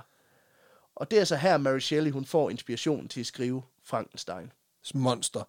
Og monsterdelen, den viser sig så, at det er Lord Byron. Ja. Fordi, he's a motherfucking monster. Ja, hun har selv skåret alle de dele ud, hvor han boller med under, mindreårige. Og, Ja, ja, præcis. Ja, ja. ja, ja, præcis. Men der skulle være et monster. Og det var ikke nok, at han var lavet af alt godt for, gra- for The Graveyard. Altså, han var også en rådden person indeni. Byrons personlige læge, John Polidori, han er også med ved den her begivenhed. For fanden har han en personlig læge, mand? Det ved jeg ikke. Jeg ved heller ikke, hvor fanden han får pengene til det fra. Nej. Nej, det giver ingen mening, det der. Men øh, ham her lægen, han ender simpelthen med at skrive et værk, der hedder The Vampire, der senere bliver grundlaget for hele vampyrgenren. Okay. Og det her værk, The Vampire, inspirerer så Byron til at skrive gyserhistorien The Fragment. Ja, som også er et af hans kendte Ja, ja, ja. Byron han overvintrer så senere i Venedig, hvor han lejer et hus hos en kvinde, der hedder Mariana Segatti. Og hende bliver han så også drønende forelsket i. ja, selvfølgelig, fordi hun er jo en, et menneske jo, Også fordi, som hun har penge, og sådan, også fordi hun er gift. Ja, han er meget til det der med Han de er meget gifte. sådan det der med bad boy Byron. Det er sjovt at score, når der er målmand på, ikke?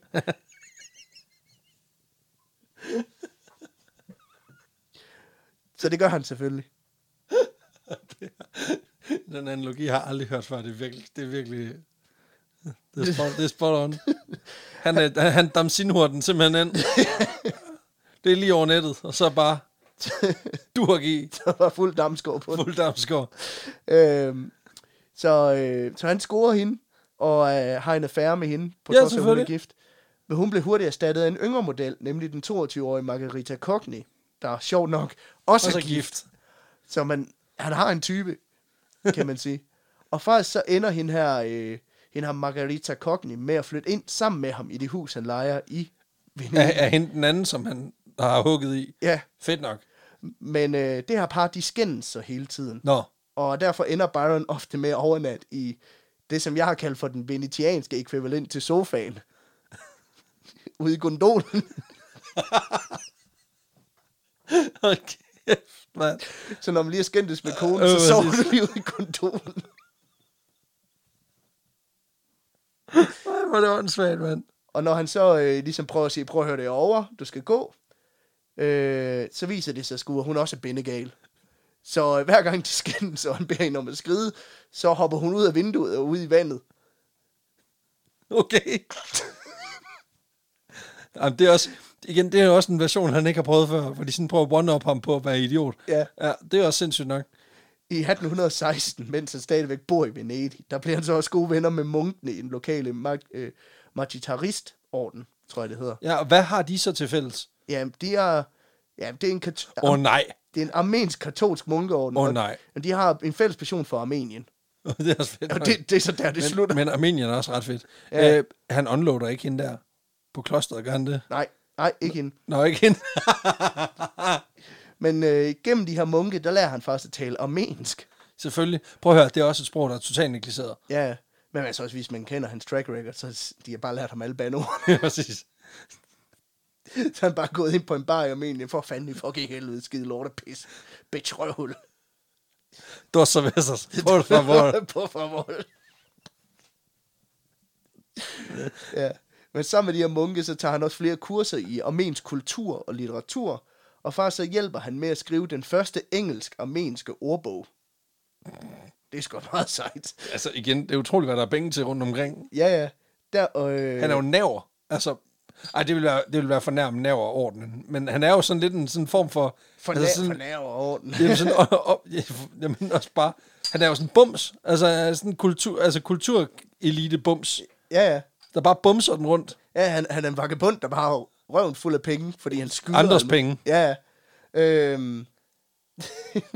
Men øh, der er faktisk mange, der mener, at han er med til at lægge grundstenen til det, der, der i dag hedder armenologi, der simpelthen er studier af armensk kultur. Stærkt nok. Ja, ja. I 1817, der rejser Lord Byron sig til Rom, og omkring den samme tid med, at han er her, der får han et brev fra hende her, Claire Claremont, Mary Shelleys stedsøster. Yes. For det viser sig, at den der lille affære, Nå for helvede. den har sgu medført, at hun er blevet gravid. Nå for pokker. Og øh, nu har hun født en datter ved navn Alba. Og øh, der er det problem, at Claire, hun er stadigvæk kun teenager. Ej, for... Han er så klam, mand. Ja, ja. Han er fucking klam. han er fucking ulækker. Ej, hvor er det irriterende. Han er fucking ulækker. Altså, man skal huske på det her tidspunkt, der er han også 29. Så det er ikke, fordi han er sådan Nej, men han er han, stadig ulækker. han er stadig ulækker. Ja, præcis. Øhm, men hun har født den her datter, og er så ung nok til at være med i de unge mødre. Øh, der, Eller, dengang hed det bare mødre. mødre generelt. øh, der er også det, at hun sidder lidt hårdt i det, rent økonomisk. Jamen, der, var, der kan de jo bonde. Ja, så nu skriver hun til og tryller Byron om at hjælpe med at tage vare på hende og hendes barn. Og øh, der må man give Byron en lille smule credit. Nå, han skyder lige... Øh... Han favoriserer ikke nogen sine børn. Nå, han er... Wow. Han... Wow. Var det lige en bait and switch? Han tager sig ikke af nogen af dem. Fuck. Okay, golfklap lige der. Stærkt. Wow. ja, han, altså, Han er lige han er lige, ignorant. lidt, lige lidt engageret i ja, alle sammen, præcis. kan man sige. Ikke? Super fedt. Ja, og ja. derfor så smider han faktisk bare det her brev ud og ignorerer det fuldstændig. Som om det var en rykker. Ja. Fedt nok. Nå, men øhm, apropos den der snak, vi havde om, at han var et kæmpe røvhul. Skulle vi ikke lige vende tilbage til det? Han er et fucking røvhul. Han er et kæmpe røv. På samme tid, der sælger han det her Newstead Abbey, det her klosterhus, som har været i familien i mange år. Den skyder han lige af. Den får han lige solgt, og øh, så udgiver han også tre af sine mest kendte digte, Manfred Kane og The Deformed Transformed, Great ja. hits. Great Hits. Øh, derudover så påbegynder han også arbejdet på sit mest kendte digt overhovedet, nemlig det, der hedder Don Juan. Som Selvfølgelig. til dels måske er baseret på hans egne seksuelle eskapader. Det lyder sgu da sådan. Det ville være ja. mærkeligt, at han, han beskrev andres. Det er også i Rom, at han møder grevinde Therese Gucci- Gucciolioli, tror jeg hun hedder. Gucciolioli. Gu- Gucciolioli. Gucciolioli. Hun er en øh, 18-årig, smuk, aristokratisk pige, Ja, som tak. drøn forelsker sig i ham. Så Som målmand alle de andre. på. Øh, ja. She's my type, then. ja, for hvis man kender ham ret, så kan man godt regne ud, at der ikke går længe før, den, hun, ja, hun skal se klumpfoden, som man siger. Øh, og øh, ja, der er det problem, at hun er gift, fordi selvfølgelig er hun det. Ja, ja. Øh, Teresa her, hun kommer oprindeligt fra Ram- Ravenna i Norditalien. Og da hun rejser tilbage dertil, så flytter Byron simpelthen med. Jamen, han er også en bums jo, så det er ja. Ja. meget nemt. Og så bor han der fra øh, 1819 til 1821. Hold da kæft. Og øh, mens han er der, der udgiver han de første dele af Don Juan, og øh, fortsætter også med at skrive på de næste dele til digtet. Mens han selvfølgelig boller med hende her grevinde, øh, Teresa ved siden af. Ja, selvfølgelig.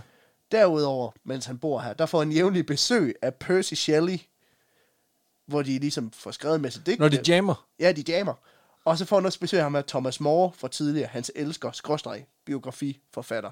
Ja, Og måske skal man lige indskyde her, at omkring det her tidspunkt, der får han stadigvæk breve fra Claire Claremont, Mary Original. Shelleys stedsøster. Mm. og, der er, Per- og, og Percy, han er ikke sådan lige... Jeg, jeg prøvede at finde ud af, om det er noget, de diskuterer. Det virker ikke sådan, men, øh, Fuck, det er sindssygt. men det viser sig, at lille Alba her det første lange stykke tid har boet hos Percy og Mary Shelley.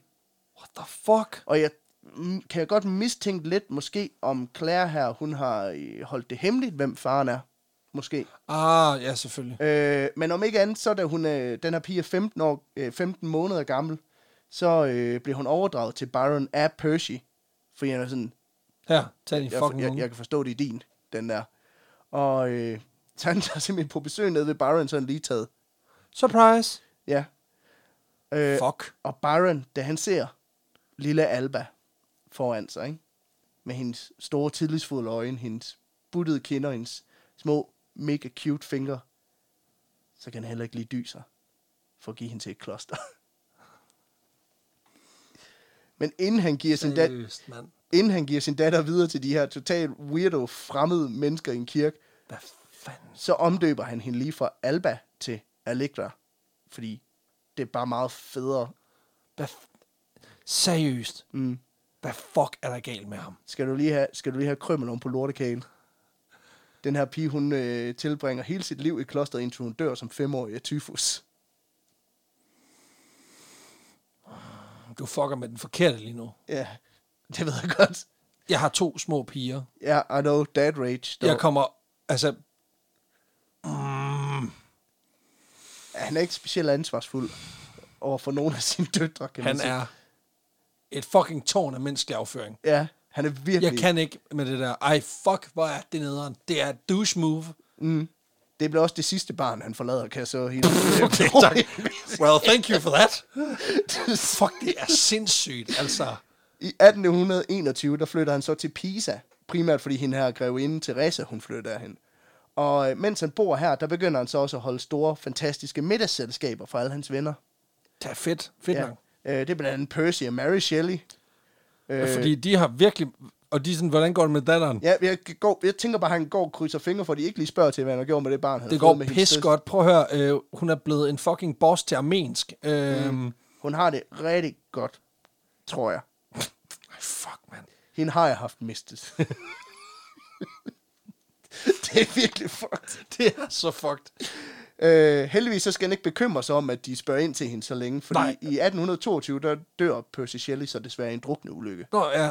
ja. Og dermed så øh, begynder Lord Byrons liv også at forandre sig en lille smule. Nå, For det er nu, han går fra at være en revolutionerende digter, til at bare være revolutionær, der så også er digter. jamen dog. For i 1823, der er tilværelsen blevet en lille smule kedelig for den gode Lord Byron. Ja, for der sker ikke rigtig nok, vel? Nej, Nej, altså, hvad kunne han næsten engagere sig i? Teresa, hendes, eller hans elskerinde, hun har forladt sin mand, bor nu hos ham fuld tid, og det er også blevet lidt kedeligt. Og øh, samtidig så er det ikke det samme at holde i her middagsselskaber, efter Percy Shelley, han er gået bort. Men så hører Lord Byron om noget, der virkelig gør ham passioneret. Noget, der foregår østpå. Fordi grækerne, de har rådet sig ud i en krig om selvstændighed for det ottomanske rige. Og så, så de startede det, der hedder den græske uafhængighedskrig. Og der tænker han, Ja, ved du, hvad de mangler? De mangler sgu da en sådan ho- horribel homewrecker slash digter slash pile of human excrements, der kan komme herover og fuck noget shit op. ja, ja. Ja, fint. Jamen, send ham der afsted. Ja, fordi Byron han hører om den her konflikt gennem flere af hans venner, som er det, der hedder filhelister, som kort sagt er vesteuropæiske aristokratiske mænd, der symbo- øh, sympatiserer med grækernes frihedskamp. Ja.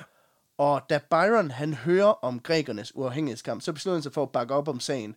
For måske kan han gøre en forskel for Grækenland. Og det er også vigtigt, De at har han, lige, givet ham så meget. skulle jeg til at sige, det er også vigtigt, at han virkelig kaster noget, kaster noget energi i og, sådan op, og gør noget for dem. Fordi det er også på tide, at han begynder at gøre noget for andre. Ja, Ja, det vil jeg så give ham, det gør han også. ja i det her, præcis. men, ja, jamen, øh, det har givet ham tzatziki og hans første homoerotiske oplevelse.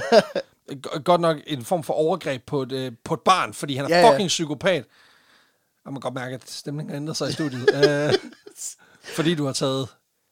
Altså, han er jo det værste menneske, vi har, vi har dealet med indtil videre. Han er virkelig pikud. Ja, det er helt vildt. Ja.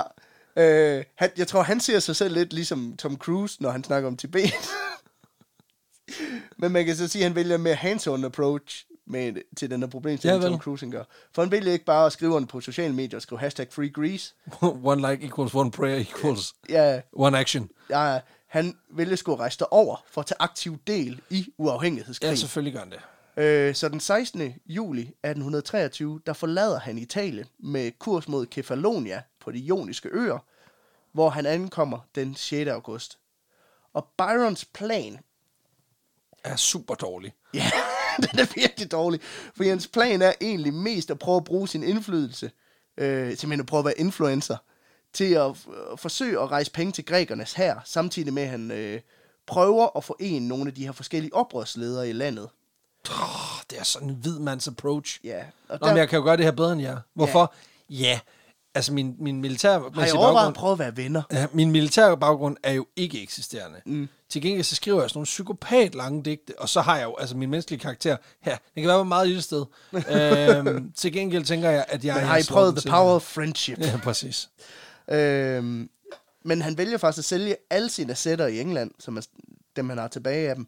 Og det resulterer i, at han nu står med omkring 20.000 pund, som han kan donere til grækernes sag, hvilket svarer til over en million pund nu om dagen. Gør den det? Det gør han. Nå.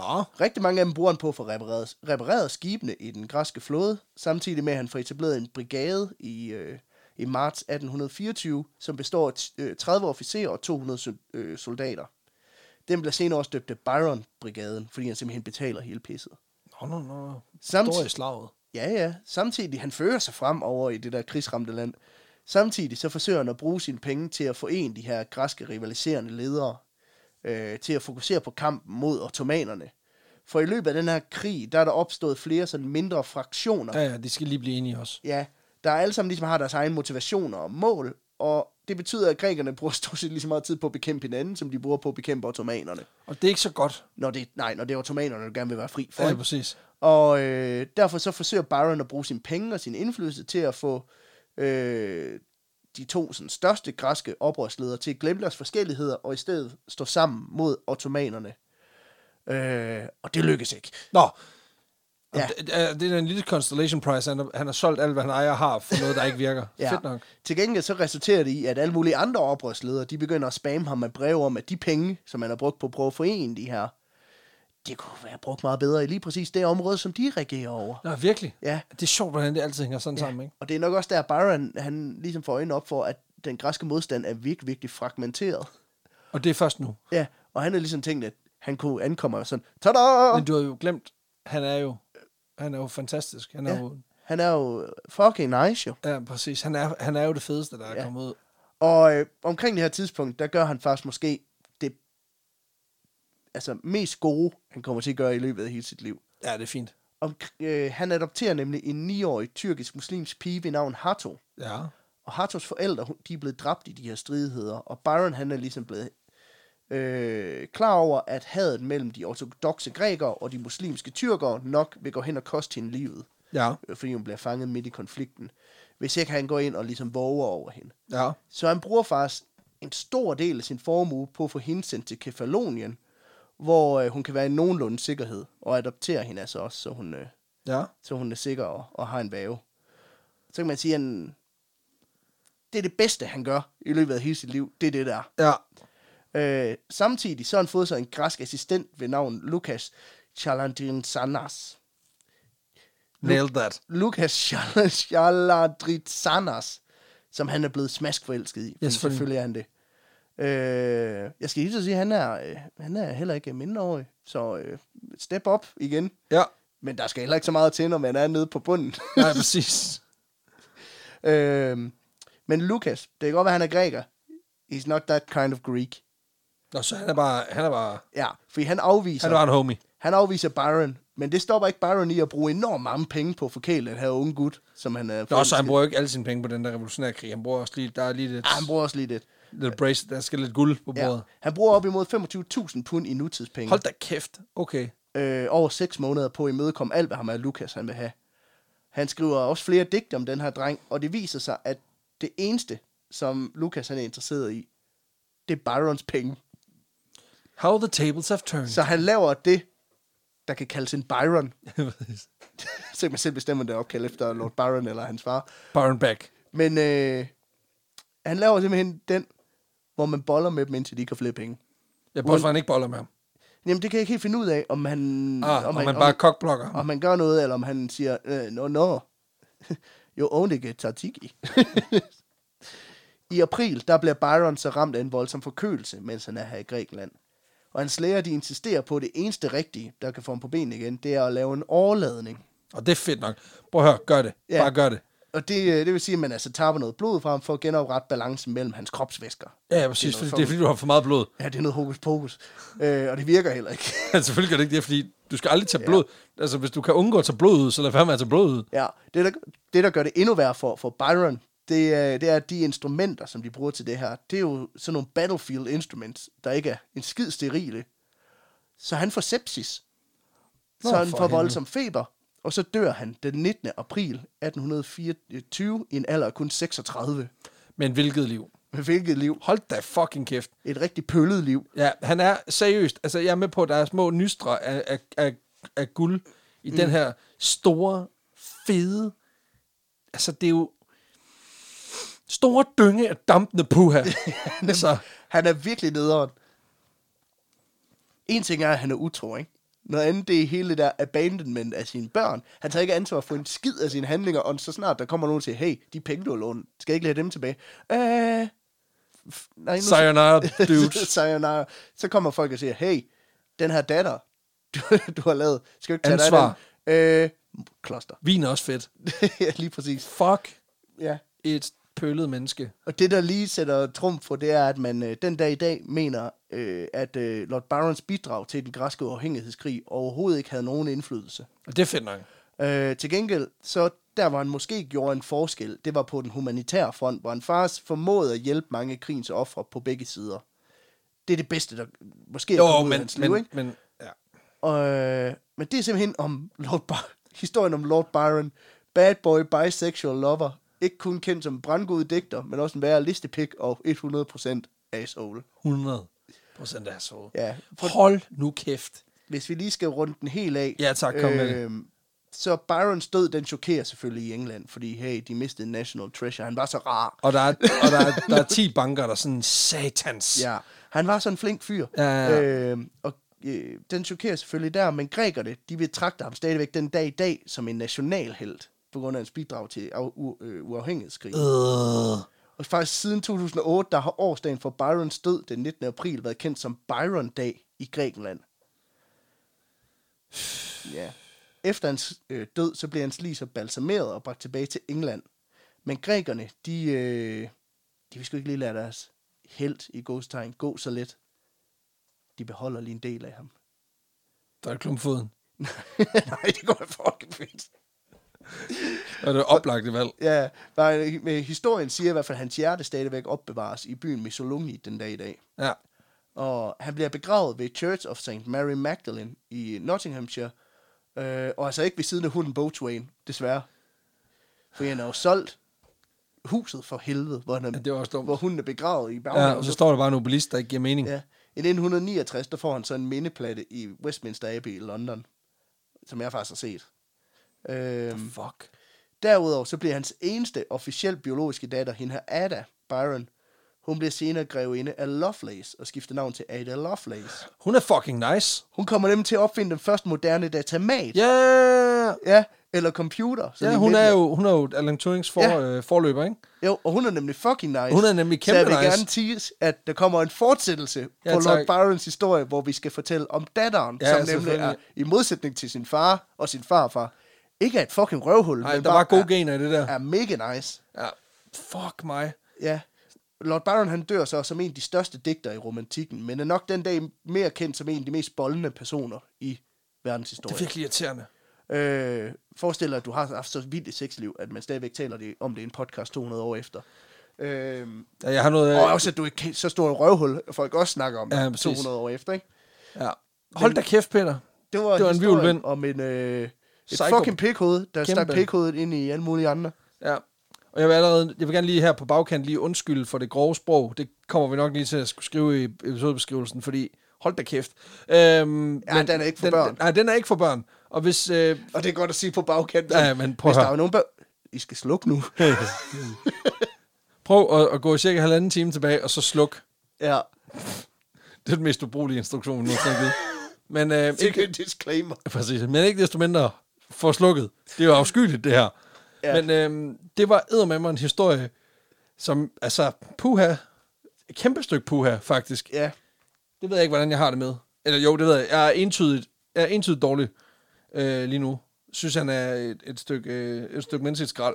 Men, øh, men, men det, igen, de kan jo ikke alle sammen være super fede. Nej.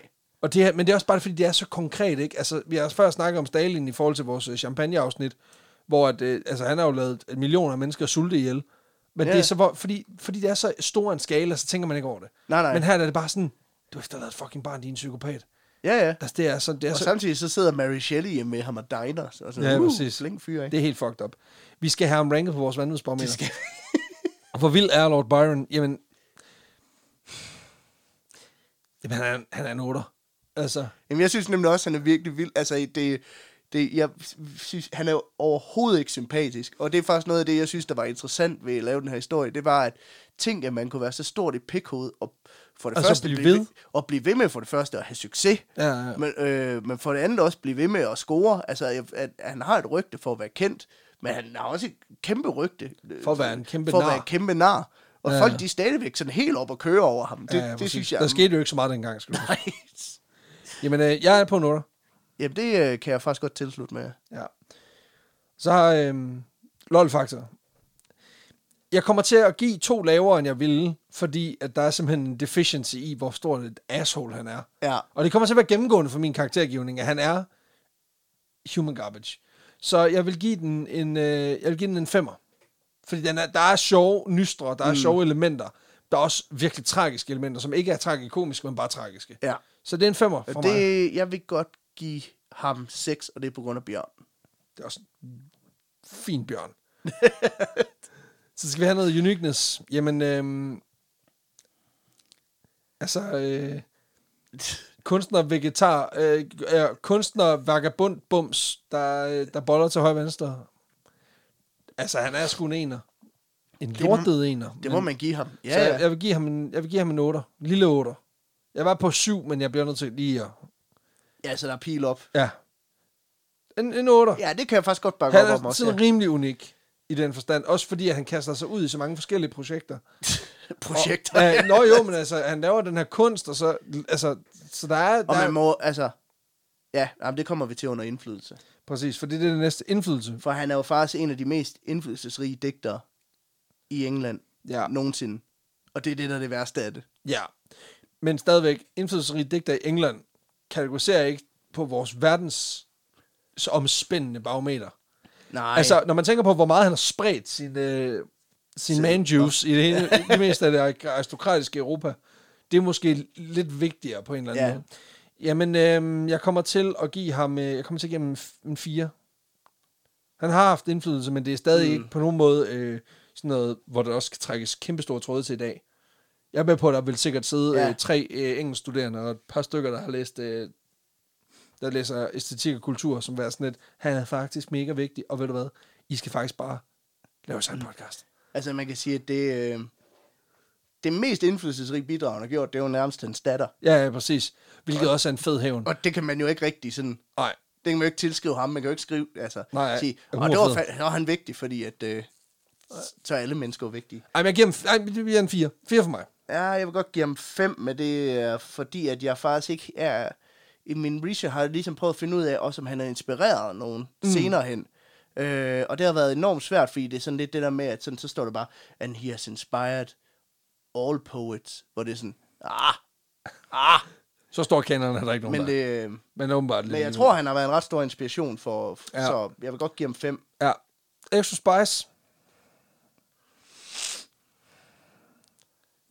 Altså, det er længe siden, jeg har haft så stærke følelser omkring Ja, det vil jeg sige. en karakter. Men han er jo en, han er jo fucking gunslinger. Jamen, det er det. Pis. den er, det er det værste er, at den er spicy. Det er fucking spicy. Prøv øh. det er Øh. en, f- jeg er ked, af det, det er en tier. Ja. Ja. Det er, han er en, f- fuck, hvor er det irriterende. Ja, Øh. Ja. Jamen, han er fucking spicy. Ja, det er 72 til det stykke menneskeligt affald. Fuck noget lort. Men øhm, sådan er det. og jeg kan mærke, det strider på mig at gøre det, men det, det, er, sådan, det er jo sådan, det bliver nødt til at være. Altså, ja, Ja, ja. jeg bliver ja. også nødt til at, at sige, altså, hvis vi skulle anmelde, altså, man skulle tage lortepersoner, så de er jo også nødt til at få høje karakterer, ikke? ja, ja, ellers kunne vi aldrig lave noget om Hitler. Nej, præcis. Eller øh, Trump, eller hvem fanden der nu. Oplagte. For, indsæt selv folk, du hader. Mm. Det kunne også være mig og Peter. Det er også okay. Øhm, men det var sådan set historien om Lord Byron, Lord Byron. der er great asshole. Hold da kæft, mand. Der er en grund til, at de kaldte ham for en bad boy. Ja, og sikkert dog en, en, en bad og det er boy. ikke bad boy på den der måde. Uh, ej, og han, han siger nogle gange nogle grimme ting. Det er, jo- altså, det er, skulle lige fucking, sige, sige, det er en fucking bad boy, det der. Altså, det der reality-program ville på en eller anden måde få, noget, altså, det ville få en helt anden karakter, ja. hvis det var der er sådan jo nogen, der her. er bad boys, fordi de går i dynejak, hvor de er sådan, nej, nej, nej, nej, that's, that's virgin shit. Det der, det, det der, det er fandme Ja, bad. præcis. Og det er ikke bad på den der, hvor det er sejt, det er bare bad på den der måde, hvor det er fucking nederen. Jeg tror igen, besat af Bad Boys. Prøv at forestille dig episode, altså sæson 7, hvor det er sådan lidt, ja, altså øh, mig og Enrique er jo gået fra hinanden, fordi han tog vores toårige barn og smed hende i et kloster jo. Ja. Okay, next level shit. Øh, Derudover så har han jo haft sex med sin søster, og, øh, og min søster, og min, øh, som, ja, som også er jeg er også søskende. gift med min fætter i Ja, forvejen. så præcis. det- ja, Ja, det er fucked up. Kære lytter, du har lyttet til øh, endnu et afsnit af Vanvittig Verdenshistorie. Den her gang med vanvidsgaranti er du sindssyg, mand. Kæft en karakter. Og tak til Søren, fromheden selv, for den her dampende, dampende lort, du fik serveret for ja. Ja. os. Øhm, men nu er vi igennem det, og det er jeg da glad for. ja. Jeg, jeg, nu skal jeg jo kun lytte til det en gang til, når vi skal redigere det, men altså, det tror jeg, det bliver en af dem her, øh, den slipper jeg ved udgivelsesdatoen. og så får han altså bare lov til at forhåbentlig at bryde i brand et eller andet sted. Hold da Jeg vil kæft, faktisk også sige, at en af grundene til, at jeg valgte den, det er også, fordi jeg vidste, at jeg ville få en reaktion fra dig. du er så nederen. Men ikke desto mindre, det er også det, det skal kunne det her. Så øh, kære lytter, tusind tak, fordi du lyttede med mm. til den her episode. Hvis du kan lide det, du hører, så anbefal det til øh, venner, bekendte, familier. Øh, også dem, du er gift med. Øh, uanset om det er familie eller ej. Ja. Ja. Det blander vi os ikke i. Øhm, hvis du øh, synes, at vi er værd at støtte, så kan du gøre det på flere måder. Du kan selvfølgelig gå ind på zland.dk-augsburg rocks eller øh, zland.dk-vv. Øh, der kan du simpelthen gå ind og, og bruge øh, vores, vores øh, kampagne, vi har sammen med Zetland. Det er fantastiske netmedie, der laver nogle fantastiske artikler, hvor de går en smule mere i dybden. De arbejder ud fra kvalitet over kvantitet. Mm. Og øh, hvis du går ind og tager to måneders prøveabonnement på Zetland, som du kan få for 50 kroner, så får vi simpelthen 200 kroner af Zetland. Og det har altså igennem det seneste halvandet år været en, en kæmpe stor ting for os. Det har hjulpet os enormt meget, samtidig med, at vi har kunne støtte et medie, sende nogle folk hen, give dem en oplevelse af, hvad dansk journalistik også kan være, hvilket er super fedt. Ja. Ja. Ellers så kan du gå ind på tier.dk og finde vores projekt derinde, der kan du donere øh, et valgfrit beløb, og vi trækker to gange om måneden for fuldlængde episode, det vil sige for den her for eksempel. Øhm, ellers, så giv os en, øh, en anbefaling. Giv os fem stjerner i jeres podcast-app. Det bliver vi pisse glade for. Og ellers, så lytter vi bare ved i næste uge. Yes. Ha' det sprødt. Ha' det, som I ser ud. Og for guds skyld, lad være med at være som fucking Lord Byron. Mm. Puh, fy for helvede, hvor er han nederen. Han bliver sur på dig nu, Peter. For helvede. Moin.